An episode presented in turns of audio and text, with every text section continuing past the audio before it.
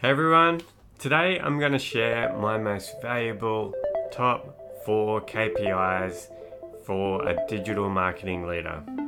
Um, KPIs, key performance indicators, and really how we track towards these, towards um, fulfilling our most important goals. Driving marketing growth can be mysterious. I don't know it all, but I'm exploring to connect the data, inform decisions, and get results grow your marketing strategy and how you lead. Get data driven with Scott.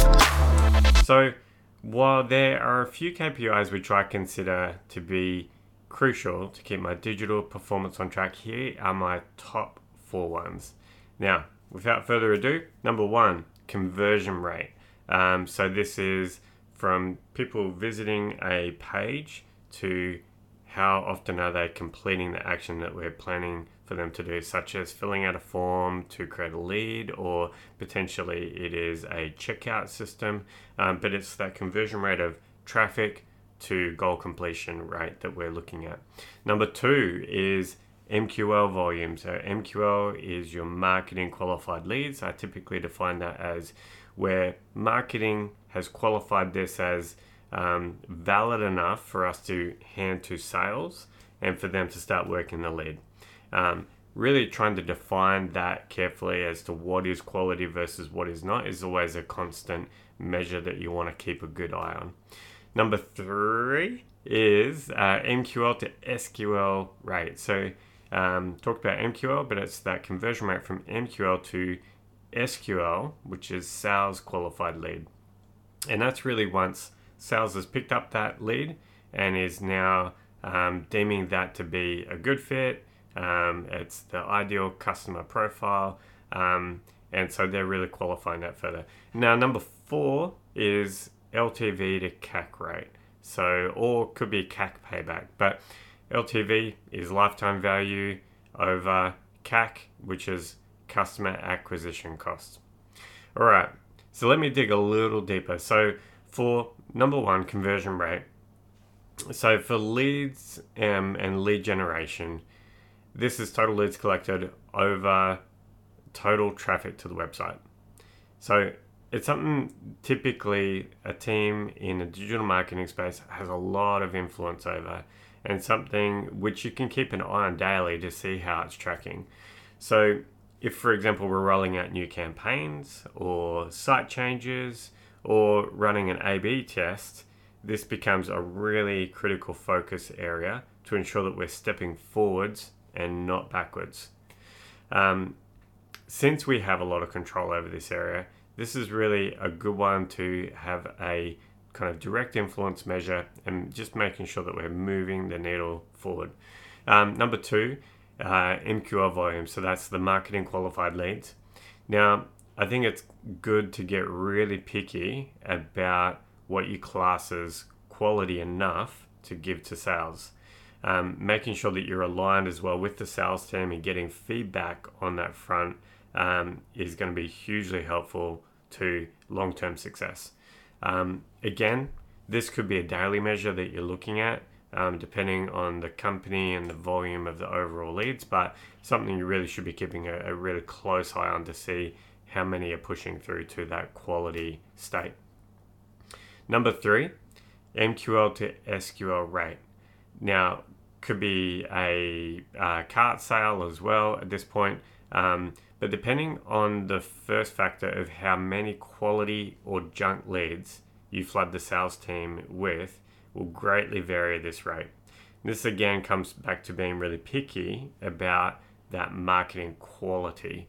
Um, so, and it's your job really as marketing to give the sales team the highest chance of success.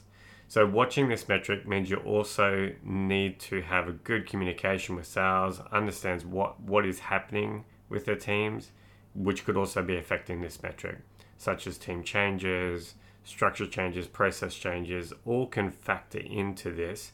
But also, it's worth just keeping that balance of, well, part of this is marketing and part of this is sales. So, how do we work together to make sure there's a really good handoff to make sure that this is successful? Um, this measure I look to, like to look at weekly. Now, number four was LTV to CAC. Um, now, there's a few ways to consider your ROI return on investment of your marketing efforts. LTV to CAC is one of them. Return on advertising costs is another one. ROAS.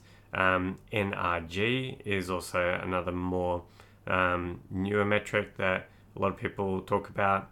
But lifetime value of a customer over cost of acquisition or um, LTV over CAC. Um, sometimes it's me- uh, mentioned as customer lifetime value over CAC as well. Um, but there's a lot of literature out there around LTV to CAC. Um, but here's really the simple definition of it it's basically the average lifetime value of the customer.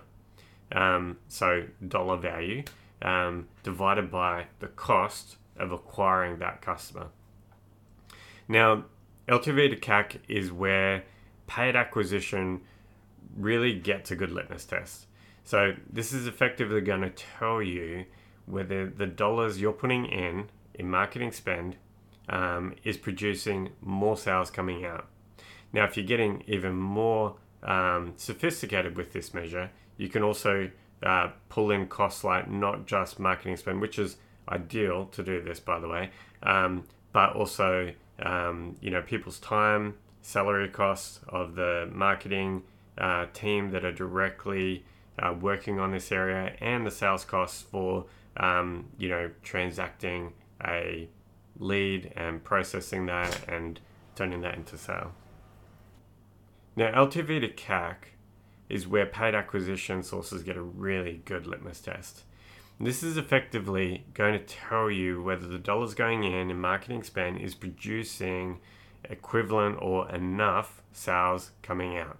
Um, your CAC or cost of acquisition should include all the direct marketing spend related to closing that deal. So, ideally, you want to include all sales and marketing costs. Um, and segment by aspects like region and channel. And when you can do that, becomes really important later on. Now, I find that a lot of teams don't get to the point of measuring their LTV to CAC ratios because a it's really hard to get all of these values, uh, particularly well, actually on both sides, really. And I've even been guilty of this, um, but I'd also suggest just giving it a go even if you only allocate the marketing cost, it's still an excellent yardstick when comparing marketing channels to each other. For instance, even if your LTV to CAC value is not accurate, but it is consistent in how you're measuring it, then you can look across your sources, channels, regions, and start to compare those and see how they measure up. So, for instance, you might find that Google Ads, even though potentially you've got a higher cost per lead, that the cost of actually acquiring that customer is cheaper than Facebook.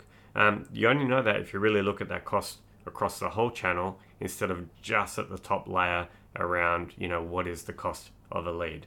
So um, it really helps to uh, tease apart where the value actually uh, holds true right through to close and revenue one. Um, and that's really important, starting to dis- dissect that by sources, by region, by different dimensions to really understand how your marketing channels are really performing. So the reason I love KPI, the KPIs that I picked, is that they encompass a multitude of steps in the funnel. So being too singularly focused I think can cause an unhealthy balance of what you put your attention to.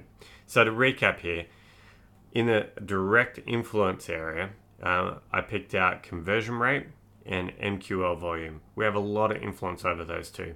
In the shared influence bucket, I picked out MQL to SQL rate.